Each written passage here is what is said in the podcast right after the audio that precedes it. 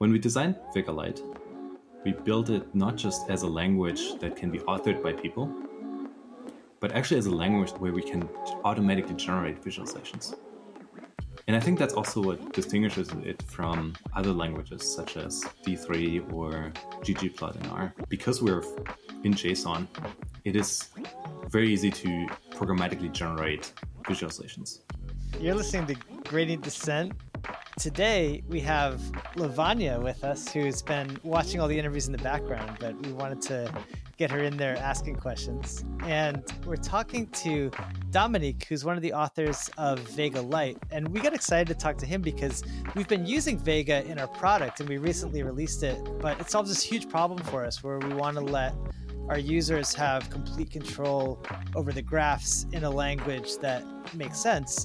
And then we discovered Vega, and it was a perfect solution to the problem that we had. And then we talked to Dominik, and he had so many interesting ideas about the way machine learning should be visualized. And we didn't even realize he came from a visualization background. So we have a ton of questions to ask him today. Super excited. Can't wait. I think the main thing or you know you've done a bunch of impressive stuff but the thing that is like you know most exciting for us is that you're one of the authors of Vega Lite. And so i kind of thought maybe the, the best place to start for some people who don't know even what vega is is just sort of describe what vega is and what the goals are and then how Vega Lite works within that context. Yeah.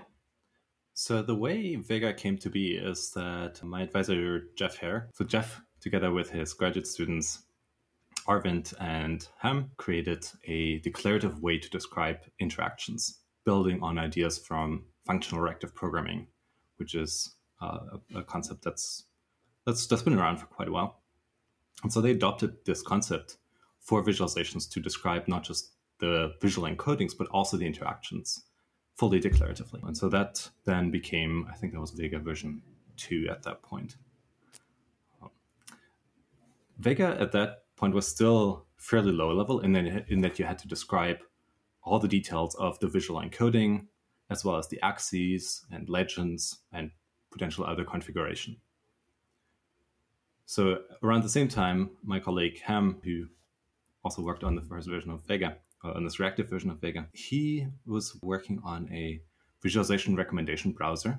At that point, then was called Voyager, and I helped him with it. And we needed a visualization language to do recommendation in. And so Ham and Jeff talked about the, the need for a high level visualization language that you can do a recommendation where you don't have to specify all the details, but really only what's essential, which is this mapping from data to visual properties. So I think they talked at the Viz conference in Paris, uh, and on the flight back, Jeff hacked the first version of it, which then I think the code is still what we what we're building on today. That's awesome. Um, Be- so that's- sorry, before you go too far down mm-hmm. this path, I'm gonna ask all the like the dumb questions that I feel embarrassed to ask.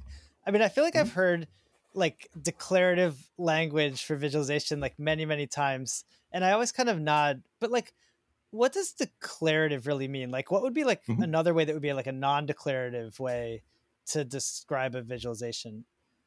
Yeah, the biggest distinction between declarative and, and on the other side is imperative is that in a declarative language, you describe what you want, not how you want an algorithm to to execute steps to get to where you want to go. Good examples of that are HTML and CSS, where you describe what the layout of the page should be, but you don't tell the layout engine to move something by a couple of pixels and then mm-hmm. move again by a couple of pixels. Another good example of a declarative language is uh, SQL, uh, or SQL, which is a or is the database query language.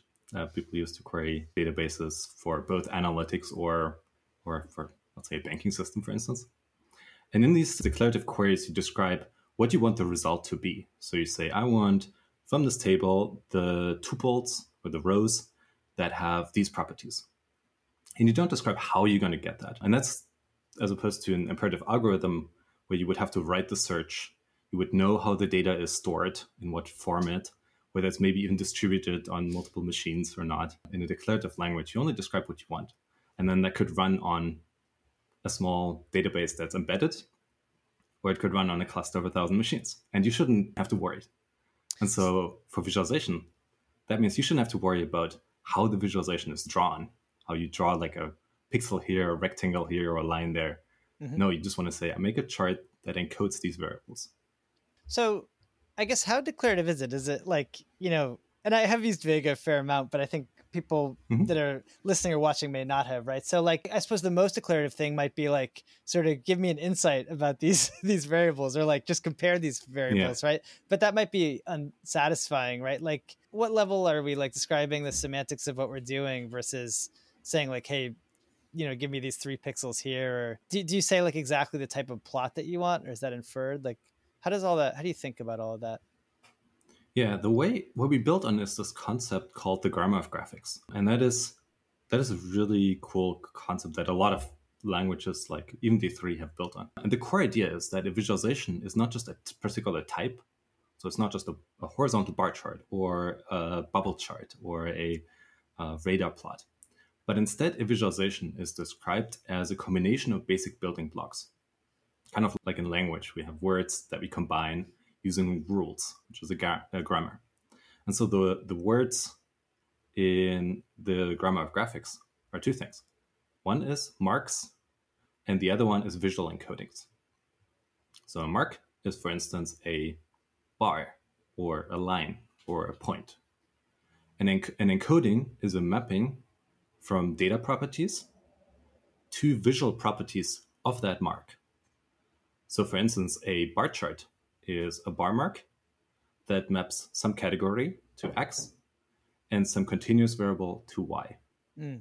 And that's how you describe a bar chart. And now I think what's cool about this is if you want to change from a horizontal to a vertical bar chart, or some, some call it like a column or a row chart, you don't have to change the type. You just swap the channels in the encoding. Uh, I have a question. So we see so many really messed up charts that people make because people get too excited, especially when they work with a really powerful visualization tool. And I feel like you've spent so much of mm-hmm. your life designing really good grammar for visualizations and designing a lot of really cool plots. So what's your recommendation for people for best practices for designing these visualizations? Uh, I think it is actually making mistakes. It is trying it out and seeing how difficult is it or how easy is it to read data in a particular chart. But before you actually go out and, and publish that chart and show it to, to the world, maybe think about what what can I remove from this chart? I think a, a visualization is really showing what you want to show when it's showing the essential of the data. Very important in any visualization design is following two basic principles. And these are often called effectiveness and expressiveness. This goes back to some work from Jock Mackinlay. He developed actually an automated system to follow these rules.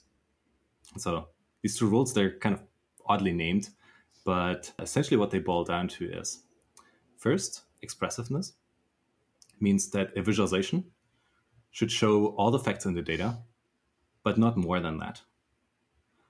So what that also what that means is that a visualization shouldn't imply something about the data that doesn't exist in the data. And then effectiveness means make a visualization that as easily perceivable as possible. And what that one rule that you can apply there is to use the most effective channels first. And the most effective channels are X and Y, or they're like length and positions. Uh, they're, they're the best. And then afterwards, it's like color and size and some other things. So that's why bar charts, scatter plots, line charts are so popular, or it's so effective because they are using those very effective channels first. But there's also sometimes you have to go beyond effectiveness. Yeah. I always wonder. I mean, um, like is there any room for like fun or like novelty in a mm-hmm. a good visualization yeah uh, that's a good question I, I like to actually think back to a paper from Tukey and Wilk there. They've written like the 60s, this one of the famous papers about exploratory analysis and, and statistics. And they talked about the relationship of statistics to visualizations. And one so the paper is full of amazing, amazing quotes, and it's kind of amazing to read this today because almost everything is still true today. But one of the things they say there is that it's not necessarily important to invent new visualizations, but think about how we can take the visualizations that we have, or the essential of the visualizations, and combine them in new ways to fit new opportunities. And so I think there's a lot of creativity in making visualizations, even the simple ones, bar charts, line charts, scatter plots, but combine them in meaningful ways. Also, pre transforming the data in meaningful ways. And so there can be a lot of creativity in there. Hmm. Do you have a favorite visualization that you think is maybe underused or, or that you'd like to see more of? I think slope charts are kind of amazing. Ooh, what's a so slope chart? What's a slope chart? So naming charts, by the way, is an interesting, interesting concept. If you think about a grammar, then the concept of naming charts is kind of odd. Yeah, totally. Um, I'm going to reveal a secret, but at some point I want to write like a system that automatically names a chart, or or the other way around. Give it a name and it tells you what the specification is. Uh, okay, but going back, going, going back to slope charts. A slope chart is imagine you have two categorical variables. Let's say two years, and you have data for those years. And now what you could do is plot that as a scatter plot. So on X you have the years, mm-hmm. and on Y you have some some numerical measure. You should then draw different categories that exist in both years as colored points. It's hard to see actually trends between those things, between those different years. Uh-huh. But if instead you just draw a line between them, trends or changes, like they just jump out to you. Uh, and that I think is great. So wherever you have categorical data and like this this bipartite bipartite graph, and just drawing a line instead of drawing points there is great. It's called a slope chart. That's one name. Cool. One in the Vega Lite Gallery. oh yeah, we'll have to we'll have to link to that. Mm-hmm. So I guess where does like where do you think about the line between like Vega Lite and Vega? Is it always like super clear like what mm-hmm. what belongs where? Because I would think a declarative. I mean, they're both in a sense, right? A declarative language for charts, right? One's yeah. sort of just higher level and one's like lower level. So where do you draw the line? Mm-hmm. So maybe before we go there, one important thing to keep in mind is that Vega and Vega Lite added something to the grammar of graphics. Vega Lite in particular added, for instance, support for interactions. So something that my colleague Hammond, Arvind, Arvind and I worked together on, where we added some other kind of words or language constructs that you can add to make charts interactive. And we also add composition. And so these are high level concepts which then actually compile from Vega Lite to the lower level Vega into, in this case, layouts and signals, which are these functional reactive concepts that Vega has. And so I think that helps me also a little bit understand the difference of where does what go. And what is, sorry, composition before I drop that? Composition is being able to layer charts or concatenate charts. And we also have a concept called repeat, which is a convenient concatenation. And then faceting. Faceting is uh, another word for is, is trellis. It's a way to break down a chart by a categorical variable. So, for instance, if you have data for different countries, you can then draw one histogram for each country or one scatter plot for each country. Faceted charts are also great. Often, faceting is a very powerful way if you have an additional categorical variable to show your data. So is this like where you make sorry like a whole like array or like a mm-hmm. matrix of charts? That's what that's what what I'm picturing with a faceted chart. Yeah. So if you if you like wrap a grid, it, guess it like a grid a of charts. Yeah. Mm-hmm. yeah. I see. Okay. Yeah. Cool. Cool. Yeah. So that's faceting. Okay. So you asked about that's composition, and then we talked about oh Vega Vega Lite. Yeah. I think the biggest difference really between Vega and Vega Lite is the abstraction level. Vega Lite compiles to Vega. So anything that's possible in Vega Lite is also possible in Vega because of that. But it requires about one or two orders of magnitude more code in most cases. So that's one big difference. And how do we achieve that? Well, one, we have higher level mark types in Vega Lite. So for instance, Vega only has a rectangle. Uh, and it has some more, but Vega has rectangles. Vega Lite actually has bars as a as a concept. And so if you have that, you can have some defaults associated with that high level mark type, which you then don't have to manually specify in, in Vega. In, in Vega Lite, you don't have to specify it because it gets instantiated in Vega automatically. And then the other is sensible defaults or smart defaults. Essentially, you don't have to specify an axis, we'll make one for you. If you use the X or Y encoding, if you use color, we'll make a legend for you. If you use size, we'll make a legend for you. If you use faceting, will make a header for you, which is kind of like a, an axis. In Vega, you have to specify all the details of, of those marks or of those elements, those chart elements. You can still override the defaults in Vega Lite, but by default, we will do something. And that's really what Vega Lite is. It's a high level language and a compiler that compiles from higher level specification to lower level Vega specification.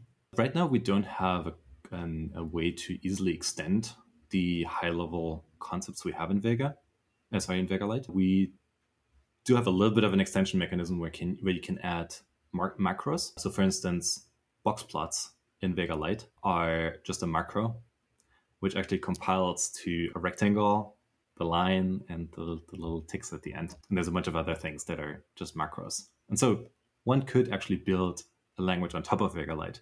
And people have done that. Altair, for instance, is a Python wrapper or Python syntax, Python API for generating JSON, Vega Lite JSON specifications. And there's other ones in Elm and in R, and in, I think somebody made one in Rust, and there's one in JavaScript. Oh, in Julia. yes, there's one in Julia as well. It's actually a really um, good one. Mm-hmm. I guess uh, the the R comment made me wonder if you have any comments on ggplot. I feel like that's often like a beloved uh, plotting library. Was that mm-hmm. an inspiration for Vega at all, or did you definitely was, did you have reactions to it? So uh, ggplot came out a lot a long time before Vega and Vega Lite, and it also builds on the grammar of graphics. At the time, really was the prime example for an implementation of the grammar of graphics in in any programming language. Really, it uses slightly different terminology from Vega and Vega Lite. ggplot has definitely been a great inspiration, and we like when I when I say we, so Ham, Arvind, Jeff, and I have talked to Hadley Wickham before. Yeah, big fans of it. We actually considered using it for Voyager, but because Voyager was was easier built as a web application, interfacing from a web application to R would have been a lot more overhead than building our own visualization library.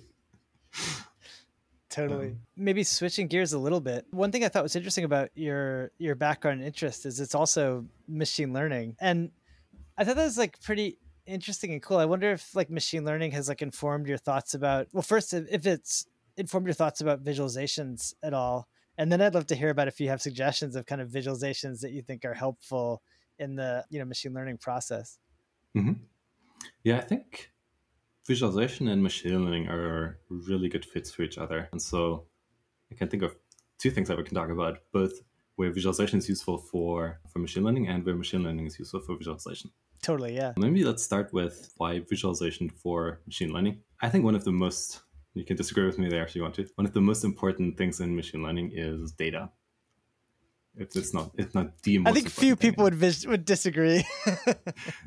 okay, so because data is so okay, we can agree that data is essential to machine learning. If you have bad data, your model is not going to do anything, anything good. You can still create a bad model with good data, but good data is essential for a good model. And so understanding that data that becomes part of your model or gets used to train the model is really essential. And I think visualization is a really powerful way there to understand what's what's in your data, what's happening there, especially in conjunction with more formal statistics. But formal statistics are, are only good when you know what you're really looking for. When you're still trying to look around, what's what's in this data, what might be problems with the data, that's when visualization really, really shines. And and you actually built a library to help with the exploration of data, right? Yeah, so Voyager and then Voyager 2 and some other follow-up work from there was or is a is a visualization recommendation browser. So the idea there is that rather than having to manually create all the visualizations and go still through this this process of deciding which encodings do I want to use and which mark type do I want to use, just let you browse recommendations and still be able to steer the recommendations. So the recommendations should be shouldn't go too far from where you are. They should still be close to what you've what you've looked at before, but they should take away some of that tedium of having to manually specify all the charts. And recommendation is great for two things. One is yeah, because it makes it makes visualizations less tedious, and also it it can encourage best practices. For instance, good statistical practice, a good practice, data analysis practice, is to look at the univariate summaries when you start looking at a data set. So, what are the distributions of each of my fields? Each of my dimensions. And doing that before looking into correlations between dimensions. And this is often difficult if you look at your uh, if you start looking at one field and you're like, oh, there's something interesting here. Now I wonder how this correlates with this other data set, and then you're off on a tangent. I've done this. you're, you're off on a tangent. Uh, and so by by forcing you or by offering you a gallery of all the dimensions and all the univariate summaries at first, uh, it makes it a lot easier to follow that best practice of looking at all the univariate summaries first. Can you do this at scale? Like, will it scale to millions of rows? And how do you even begin if your data set is that big to find patterns in it? And how does the software scale to? Yeah, so the software is built as a it was as a research prototype that is built as a browser application where all the data has to fit into the browser. So it currently does not scale. But the, the interesting thing about it is that the number of rows shouldn't really matter too much as long as we can as long as we can visualize it, which is we could probably have a whole episode about that. Wait, wait. The number of us shouldn't matter in in what sense? Like, it seems like it would make it more complicated to to visualize. I mean, it doesn't make the visualization necessarily itself harder, but it seems like actually like scanning through all of them might start yeah. to get impractical. Yeah, it's, it's it's I guess most there's two issues. One is a computational issue of just transforming that data and then rendering it, and then the other is can I represent the data in a way that is not overwhelming to the viewer. Mm-hmm. But assuming we can do that for like a couple thousands of data points or tens of thousands or hundreds of thousands of data points, if you have many dimensions, the recommendation aspect gets a lot more difficult because now you have to think about okay, how do I represent all these dimensions? Let users browse them. How do I show correlations between dimensions? There's a lot more. And if I show all correlations between three dimensions, it gets it gets impractical very quickly. Totally. Uh, yeah. So that's uh, that's I guess visualization for machine learning, and then going the other way around, machine learning for visualization is something that, that I've become pretty interested in. When we designed VegaLite, we built it not just as a language that can be authored by people, but actually as a language where we can automatically generate visualizations. And I think that's also what distinguishes it from other languages such as D3 or ggplot in R. Because we're in JSON, it is very easy to programmatically generate visualizations. Then we built a recommendation system on top of it. So when we have a visualization language that is declarative and in a language that is easily generatable, we could think about ways to automatically generate visualizations from programs or from models. And so one of those models is a, a model called Draco. My colleagues and I have been working on together where we encoded design best practices as a formal model. And then we can automatically apply those best practices to recommend visualizations. And so that can go beyond what I've talked about in Voyager, where we recommend this gallery of, of visualizations, because you can consider a lot more aspects of both the data or the visualization or the task that the user wants to do or the context that they're in or the device that they're looking at, at it on. Um, it's funny. I, I, keep wanting to ask. Actually, I don't know how to how to fit this into the hmm. flow, mm-hmm. but I think one of the issues with visualizing data and machine learning, especially with a lot of the deep learning folks that we work with, is that mm-hmm. the data often has.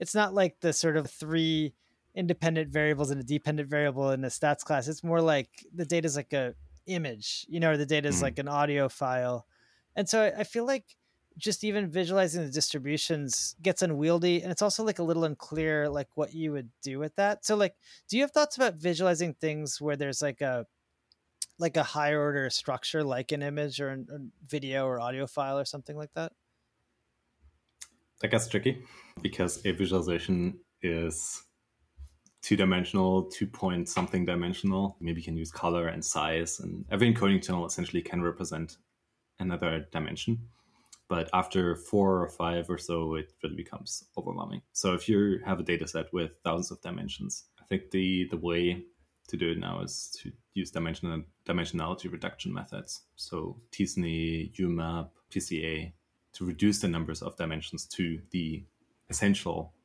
in some way, dimensions.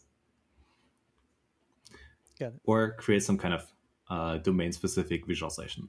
So in a way, an image is a domain-specific visualization that maps your long vectors of numbers to a matrix of color encoding. So, what do you think about all of my Twitter feed is talking about model explainability and how that's still a very unsolved problem? So, mm. what do you think are techniques that everyone should know about, and how do you think the field is progressing? Do you think we can have interpretable models in five years, anytime soon, or uh, are neural networks never going to be explainable?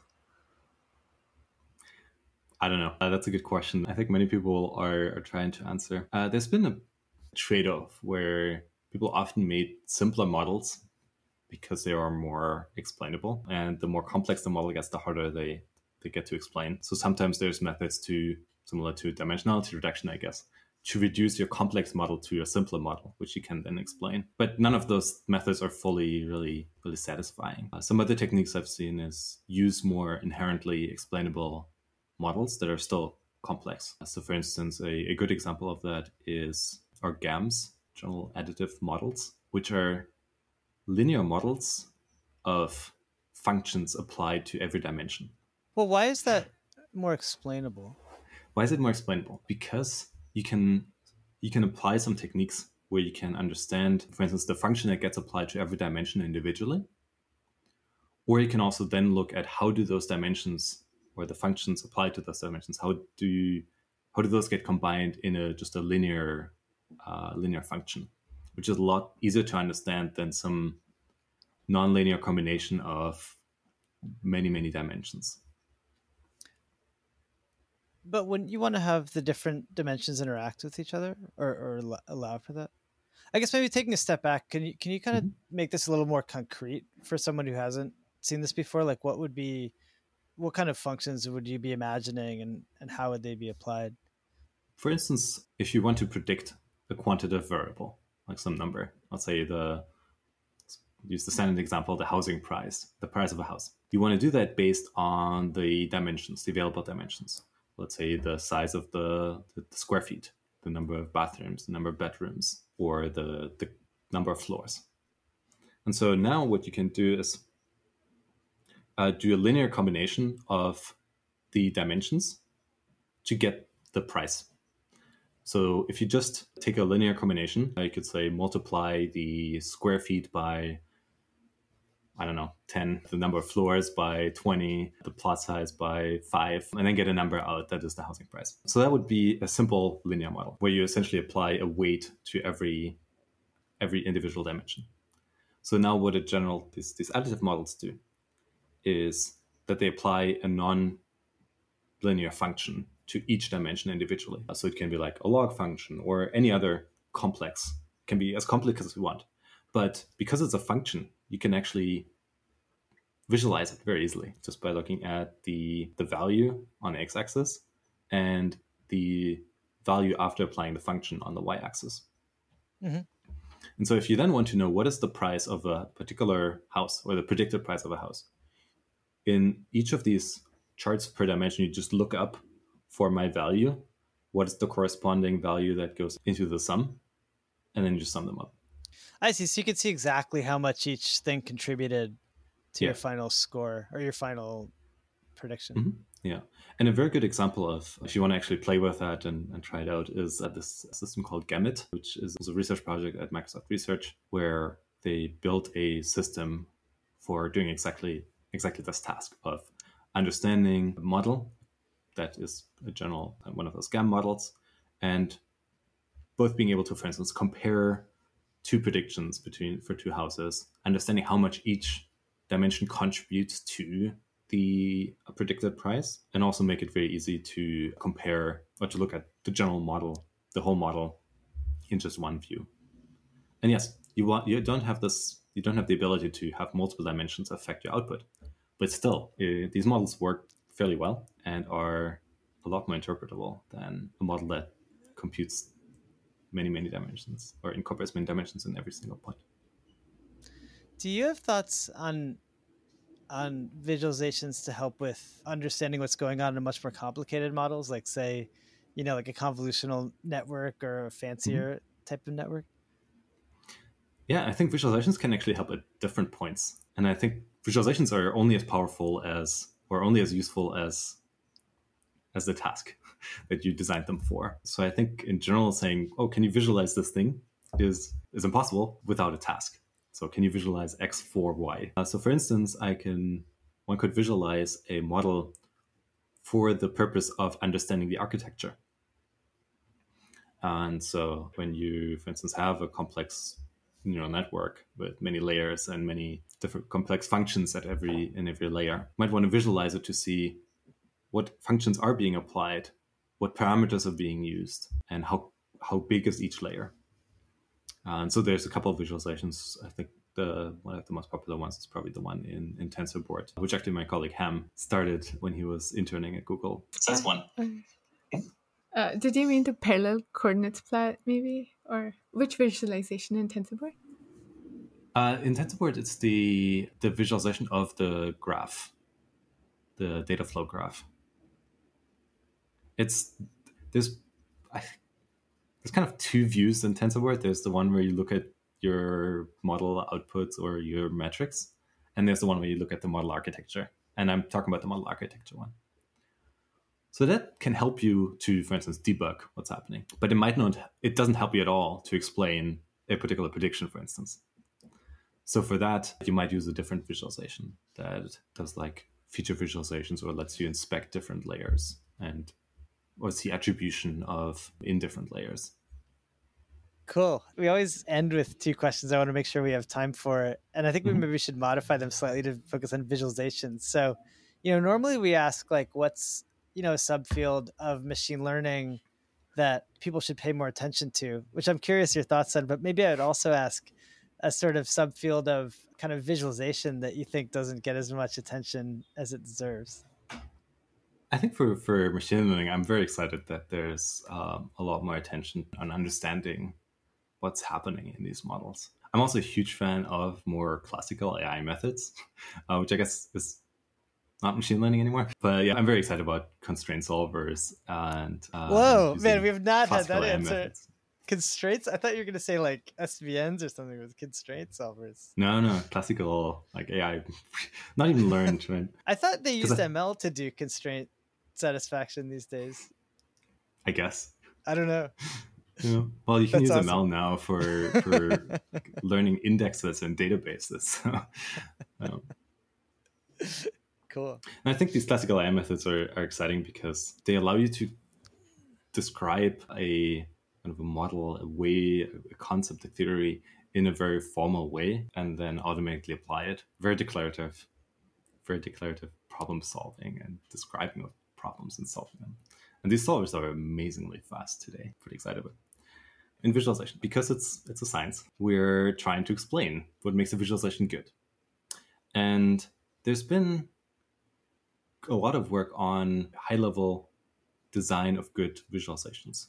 Uh, so I talked about this, this, these principles of effectiveness and expressiveness earlier.